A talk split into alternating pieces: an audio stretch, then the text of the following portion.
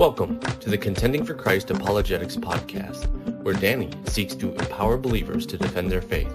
This fight is internal, defending against false teachings that are creeping into the church as well as our hearts and minds. It is also external, with believers needing to know how they can solidify and defend their beliefs. So sit back and relax as we contend for Christ. What's up, everybody? Welcome back to C4C Apologetics. The last episode in the top 10 reasons why I personally uh, believe in God, that was actually a precursor to the episode that I'm going to be talking about today that you tuned in. So thank you for checking it out. Surprise for you. If you listen to that particular episode, uh, you would have noted how my belief in God is, in my eyes, really substantiated by various evidences not only for an intelligent being, but also for God and also for the divinity of Jesus Christ seen through the resurrection. I'm going to be doing an episode talking about the resurrection of Christ as well.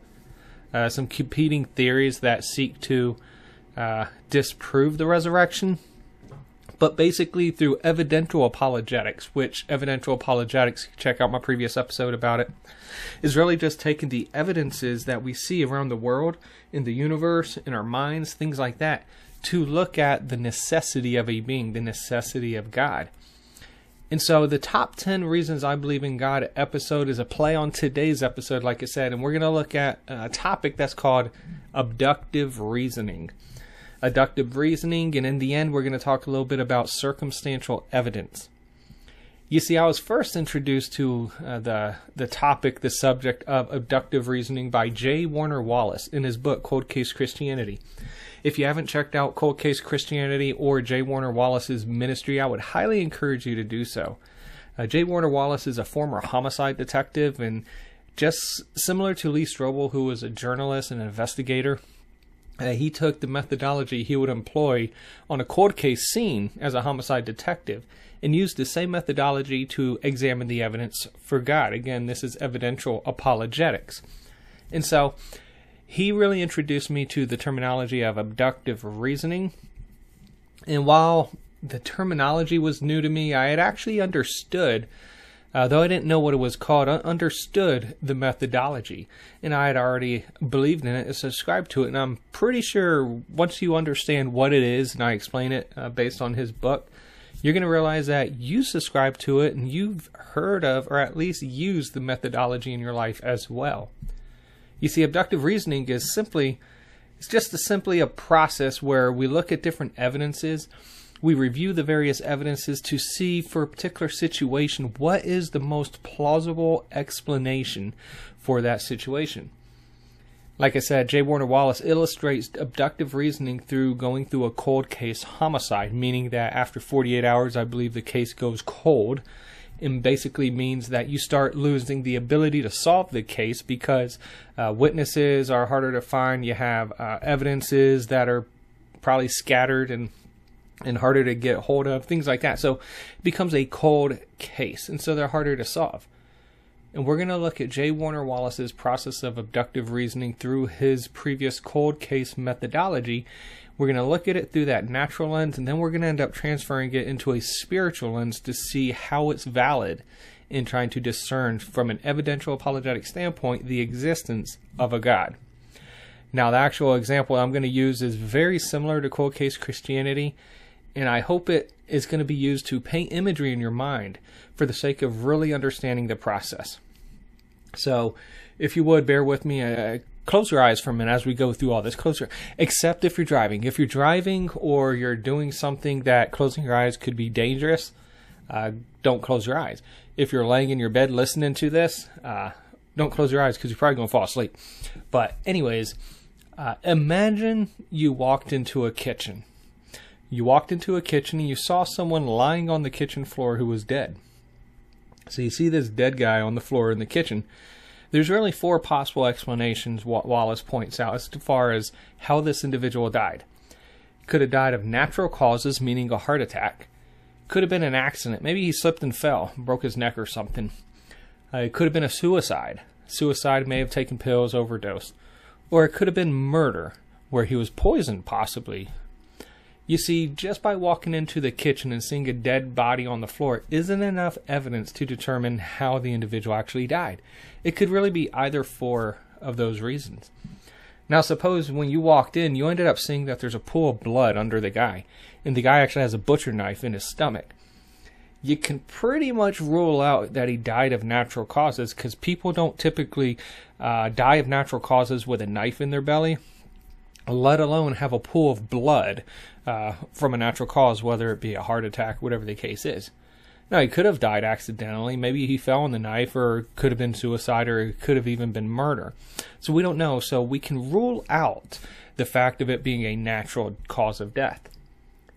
So let's add a little bit more to this situation. So you walk in, there's a dead guy on the kitchen floor with a knife in his stomach. Now imagine you see numerous puncture wounds on his chest and in his stomach from the same butcher knife.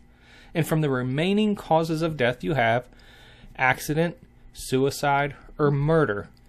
We could really rule out the accidental cause of death because it's probably not very reasonable that he accidentally fell on this knife numerous times. Remember, you see puncture wounds on his chest and in his stomach, and then the knife actually lodged in his stomach with a pool of blood on the ground. So, accidental can really be ruled, out. It's not reasonable that he would fall over constantly on this knife. So, there's really two choices left with this situation. It could have either been a suicide or it could have been murder. So, finally, you imagine uh, imagine that you discovered by uh, a black light. You used a black light in the kitchen and you discovered that there were bloody footprints that were cleaned up with bleach on the floor and that these bloody footprints were leading away from the body, and that the footprints were actually larger than the feet of the victim, the dead guy that's there. You see, the fact that you found evidence that somebody cleaned up bloody footprints on the ground and that the footprints don't match the footprint of the victim is highly likely that the victim did not commit suicide. Now we have a cause of death of being murder. And you built this cause of death of murder up based by looking at all the evidences around and coming to the most reasonable explanation for this individual's death. You see, that process we just went through is called abductive reasoning. And again, it's looking at all the evidences, uh, the entire situation, and finding out what is the most reasonable explanation for this event, situation, whatever the case is.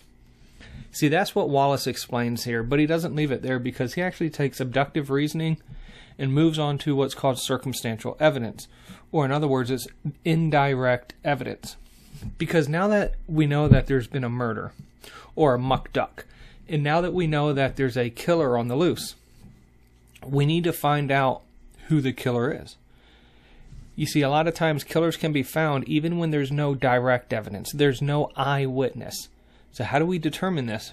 Well, the killer can be found by what's called a preponderance of evidence that shows without a shadow of a doubt or without reasonable doubt that person X committed the crime. And so, so say they the police came up this crime scene, they found out bloody footprints were cleaned up, couple uh, puncture wounds from a butcher knife, butcher knife lodged in the stomach, in a pool of blood on the ground. So the police department puts a request for information out on this murder. Anybody that knows anything about this, give us a call.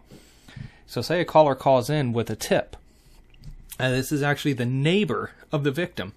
She says that she thought she heard a scream around 1 in the afternoon, and, and when she thought she heard the scream, she looked out the window and saw a tall man wearing a brown trench coat drive away in a white Suburban. And so this caller calls in with this tip with a tall guy with a brown trench coat driving a white Suburban. So from the tip, the police put a bolo out to be on the lookout uh, for all white Suburbans in the particular area. They actually go to the DMV, run the plates and everything for all the white uh, white Suburbans, and then they go start talking to people. So from all this, they discover the police discover that a white Suburban is parked in a driveway in another neighborhood in the city.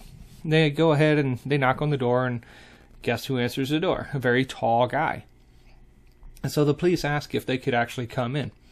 And while they're inside, they notice that there's a brown trench coat hanging on the coat rack by the door. And by seeing this, the police asked the guide, Where were you around 1 in the afternoon on the day of this murder? And so the guy explains that he was with his friend Jeff at the local pool hall shooting pool. Alright, so uh, just because he has a suburban and a trench coat doesn't necessarily mean he's the murderer. So leaving the residence, you know, the police end up they finding this guy Jeff, and they ask him what he was doing at 1 p.m. on the day of the murder. Well, Jeff actually talks about he was on vacation in another state, and this obviously doesn't align with the suspect's alibi of shooting pool at a pool hall. Therefore, with this information, the police get a warrant for the suspect's arrest. And so once they arrest the individual and they go to his house, they search it. They found, again, the brown trench coat that's hanging on the coat rack. They also find blood that were was cleaned on the trench coat. They find blood that was cleaned from the upholstery of the Suburban.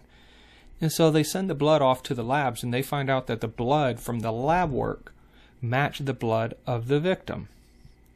You see, although there was no eyewitness of this tall guy with a brown trench coat saying this was Billy Bob Joe Bob Bill that did it, although there was no direct evidence or eyewitness of this suspect, all evidence points to him as the killer.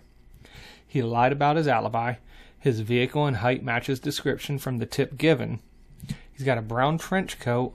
It was found on his residence and blood was discovered on the coat as well as in the vehicle, and that blood matched the victim.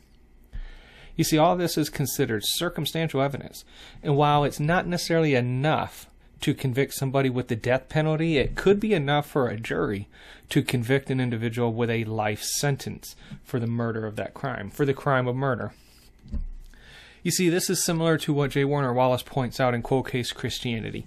Through abductive reasoning, you look at what the most plausible explanation for a situation is, and you can find the evidences through circumstantial evidence.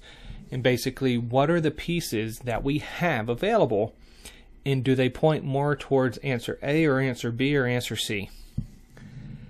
So let's let's take a basic worldview question. And let's use this similar methodology as determining validity or reasonableness or rationality for God's existence. Take a basic worldview and question and ask, okay, how did the universe begin? How did the origins of life uh, uh, begin? So, using abductive reasoning, we're going to look at a few possible answers to the question. Either A, the universe was always in existence. In other words, it was always eternal. This is commonly referred to as the steady state theory. We could see that the universe was created by a cosmic event, which is really known by what's called of a the Big Bang Theory. And the Big Bang Theory really teaches that everything in the entire universe was condensed to a point so small as the size of like the freckle on your skin and that something caused it to bang and then you have this rapid expansion rate of the universe and everything evolved from there. But then you have another possibility that there was some kind of intelligence that created this universe and created us. So, looking at these three possible explanations, similar to natural accident, suicide, and murder, we have eternal universe, we have um, evolved universe, we have a created, designed universe. So, let's look at these three. You see, the steady state theory, or the idea of an eternal universe, has actually been rejected by most scientists, whether they're an atheist or a theist, a deist, a Christian, whatever the case is. Most people reject the steady state theory, and even scientific laws seem to contradict the view, whether it's the law of thermodynamics, law of entropy, conservation of energy, whatever the case is. So the steady state theory has lost a lot of popularity. The second plausible explanation would be this cosmic event that happened somewhere about 13.6 or 14 billion years ago. That everything, again, like I said, was in a dense area the size of like the freckle of your skin or the pimple on your cheek or whatever the case is, and that there was some outside force that causes its expansion.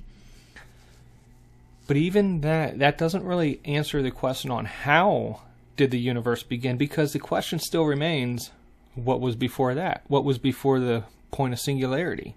What external force caused it to go bang? And so there's still a lot of unanswered questions, and that never gets us to the answer of how did the universe begin. The third answer, that of a designer or a creator, it really seems to be very far fetched because it's not scientifically testable. You can't find empirical evidence per se. You can't put it in a lab and test it. So at this point, there's really two possible answers as to the origins of the universe. We're going to reject the steady state theory because most scientists, although again that's an appeal to popularity, but most scientists do reject that. A big number of scientists reject that idea.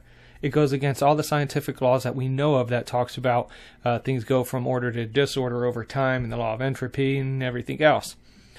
And so we only look at the Big Bang Theory and intelligent design.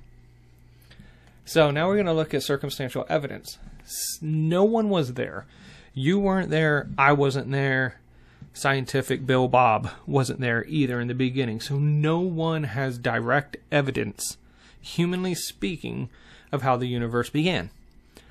Now, I would argue that the Bible is an eyewitness account based upon Genesis and Jesus' explanations in the Gospels. However, we still see that theists take the Bible and they put an allegorical spin to it. So, although I would agree and, and subscribe to the fact that the Bible does declare direct eyewitness account, direct evidence, I'm not going to bring that in. So, let's look at indirect evidence. Let's look at circumstantial evidence. So the first thing we'll actually look at is called the anthropic principle, or you're probably familiar with its uh, terminology as being called the fine tuning argument. Because when you look at the universe, you look at our bodies, you look at nature, you look at everything, it seems so amazingly delicate and so perfectly created. Whether you look at uh, irreducible complexity, specified complexity, whatever the case is, there definitely appears to be a design and a pinpoint accuracy to the creation and sustainment of life. We see this from the hydrologic cycle of the earth and the waters and everything. We, we look at this from the scientific laws that are constant. The earth magnetic field, how there's enough field and shield from the solar rays and radiation. The color of our sun, the distance of our sun, uh, sun from the planet. The fact of our planet being on an axle, axis, I think at like 23 degrees or something like that. All this is necessary for uh, life to exist on this earth. And even with the anthropic principle, you have something called the Goldilocks zone, which is pretty much, you know, from the Goldilocks and Three Bears, where Mama's porridge was uh, too cold and Papa's porridge was uh, too hot, but baby porridge, I guess it was, was just right.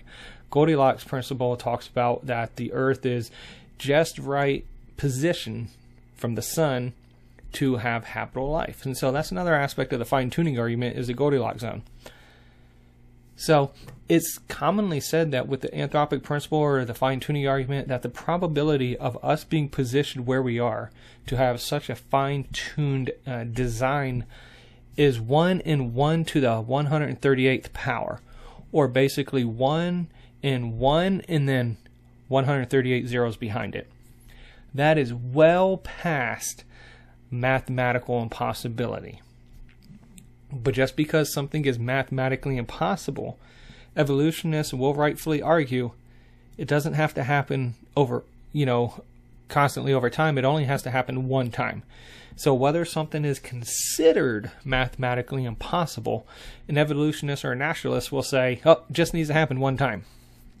Okay. So, even with the anthropic principle or fine tuning argument, the Goldilocks zone, whatever the case is, it's still that one time, that one in a billion shot that evolutionists have. Okay, so we still have Big Bang Theory for explanation of origins, and we still have uh, the idea of intelligent design. So let's look at a second piece of circumstantial or indirect evidence of the origins let's consider the concepts of metaphysics. Metaphysics, these are things that are outside the natural world. You can't touch, you can't taste, you can't feel, you can't smell, you can't see, whatever the case is. These things in metaphysics cannot be scientifically tested. Now, you can go on a tangent about a lot of things about metaphysics, but all I really want to briefly touch on are a few different areas mathematics, laws of logic, beauty, and conceptualization. You see, when you're looking at mathematics, mathematics is fascinating because you can't touch math, okay? You can't touch math. You can't see math, taste math, whatever the whatever the case is. Sorry, I'm starting to get hiccups a bit. You can symbolize math with figures, and that's what we see. We see figures that represent math. You see the number one, a plus sign, and a number one, and an equal sign. And that's 1 plus 1 equals 2. Now, whether the symbol changes from here in America or in Africa or over in China, the figures are just representative of the mathematical system. A 1 here is still a 1 in China, although the symbol is different. But no matter where you are in the world, 1 plus 1 is always 2. It doesn't matter if you do the math today, 500 years ago, or 5,000 years ago. 1 plus 1 has always equaled 2. Now, the figures and the symbols representing the numbers and the signs, they'll change. But the mere fact of mathematics being transcendent and always absolute has never changed. That's an amazing discussion. It's not that mankind has created number, because if mankind has created numbers in math, it would not be consistent throughout the time periods, throughout the cultures. If man created mathematics, then man would have been able to change mathematics and it would have differed. Man never created math, man simply discovered mathematics. That's the amazing thing. Once you really get to the brass tacks of it and you really study it out. See, another thing about metaphysics is beauty. How is it that you and I can both look at a painting and I can tell you that painting is just beautiful? That's probably the most beautiful painting I've ever seen. But you would tell me, no, that painting is ugly. I don't know what you see in that painting. How is it that you and I can both look at a painting or a person or whatever the case is and have totally different views as far as whether something is beautiful or ugly? Or what about how the mind works? You know, not talking about the Brian and the Brian. I don't know why I keep saying. So if you're Brian out there, or Brian, if you're listening, I don't know why, but every time I try to type brain, I type Brian. So maybe I have Brian on the brain. I have no idea. But regardless, uh, side side uh, rabbit trail. The explanation of how the human mind works is fascinating. Like I said, I'm not talking about the brain. Uh, the brain with the electricity and just how uh, the brain is made up in the different uh, segments in the brain and different parts are part of memory or cognition or recognition or whatever the case is. I'm talking about the mind. How do we dream? How do we actually have the ability to rationalize and think coherently in our minds? How is it that we can use our imaginations purposefully? You see, things like that, you can't touch it, you can't taste it, you can't feel it, you can't see it. How is it if I tell you if you're listening, I want you to close your eyes. I want you to imagine a white elephant sitting on a park bench. How is it that you automatically had this picture in your mind? You drew this picture in your mind. Finally, what about the laws of logic? You see, the laws of logic, whether you look at the law of non contradiction, the law of the excluded middle, or the principle of identity, just like mathematics, these laws can't be touched, they can't be tasted, smelled, or anything. They can't be really tested in a lab for science. You can't do the scientific method on it. The laws don't even change. It doesn't matter whether you're here or in Africa or Ecuador or wherever you are. The law of non contradiction is always the law of non contradiction whether it's today, 500 years ago, or 5,000 years ago, the law of non contradiction has always been the law of contra- non contradiction. Something can't be black and white at the same time unless it's black and white. That was a wrong wrong example. It can't be raining and not raining outside my window right now or outside your window. It's either raining or not raining. That's it. Now you can probably try to say, oh, it's misting or it's sprinkling, but it's still wet drops coming from the sky.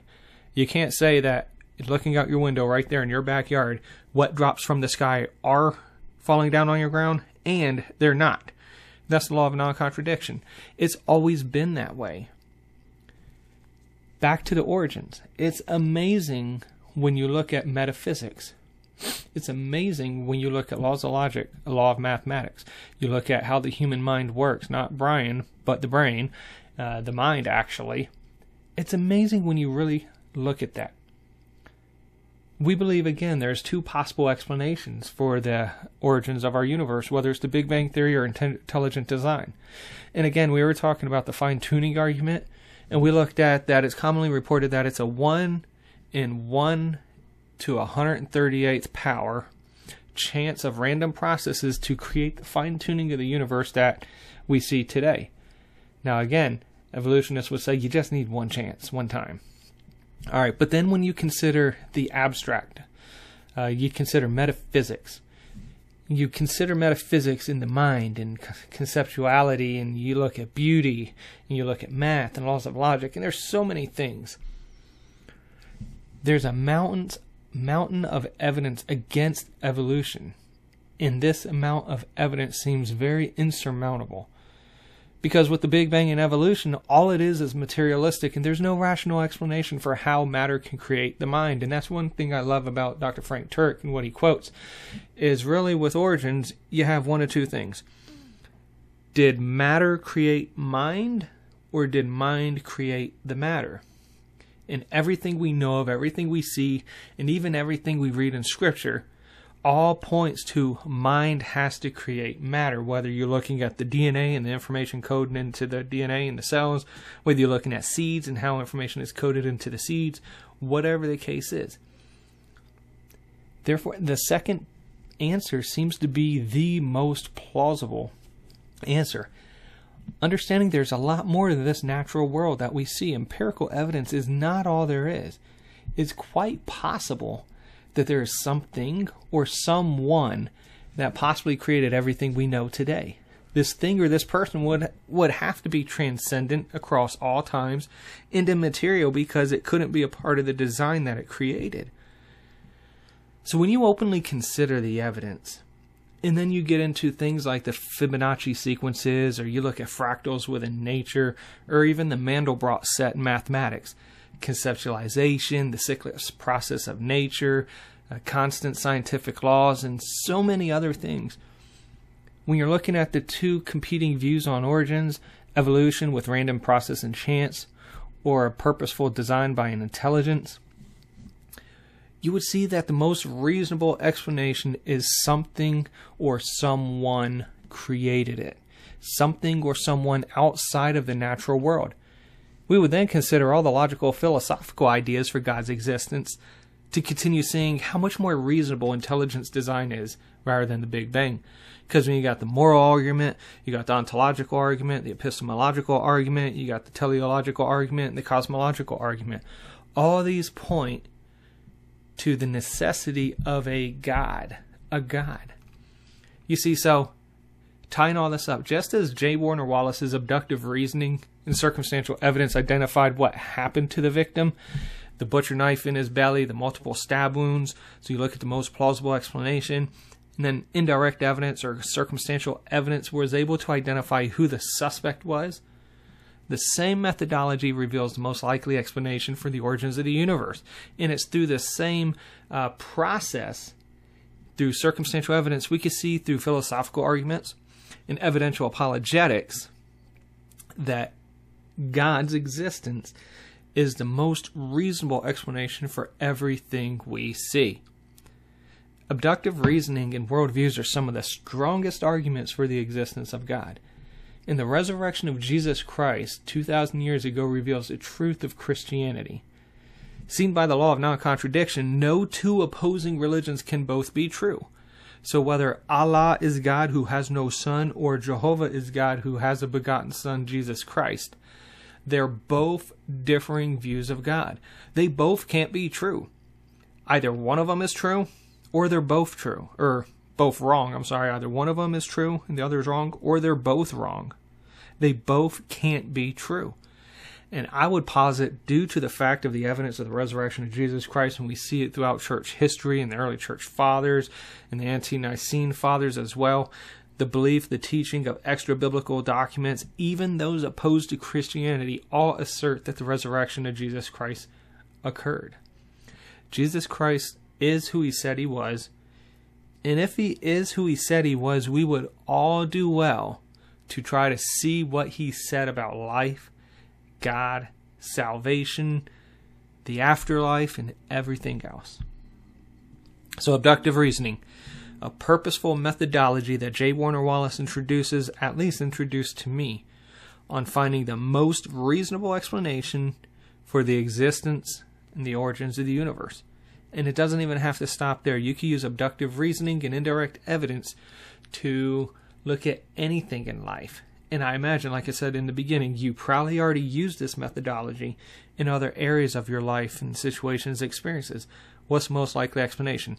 When my kids do something or I find something's broken in the house, I use abductive reasoning to see, okay, what's the most likely explanation?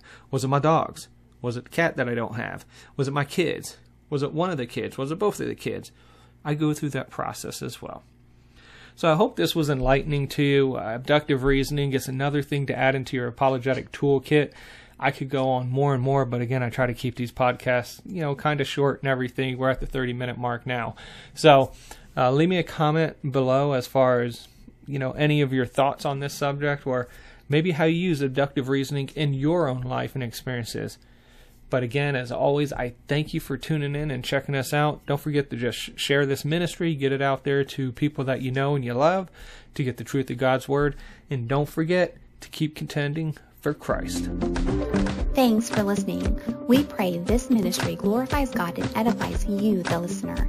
For more great content, including videos, blogs, newsletters, and a free ebook, check out our website at c4capologetics.weebly.com. You can also email us at c4capologetics at gmail.com with questions or ideas for future episodes. We truly appreciate you. Please like, share, and comment on this episode, and don't forget to subscribe for future episode notifications. Thanks for checking in, and remember to be bold and keep contending for Christ.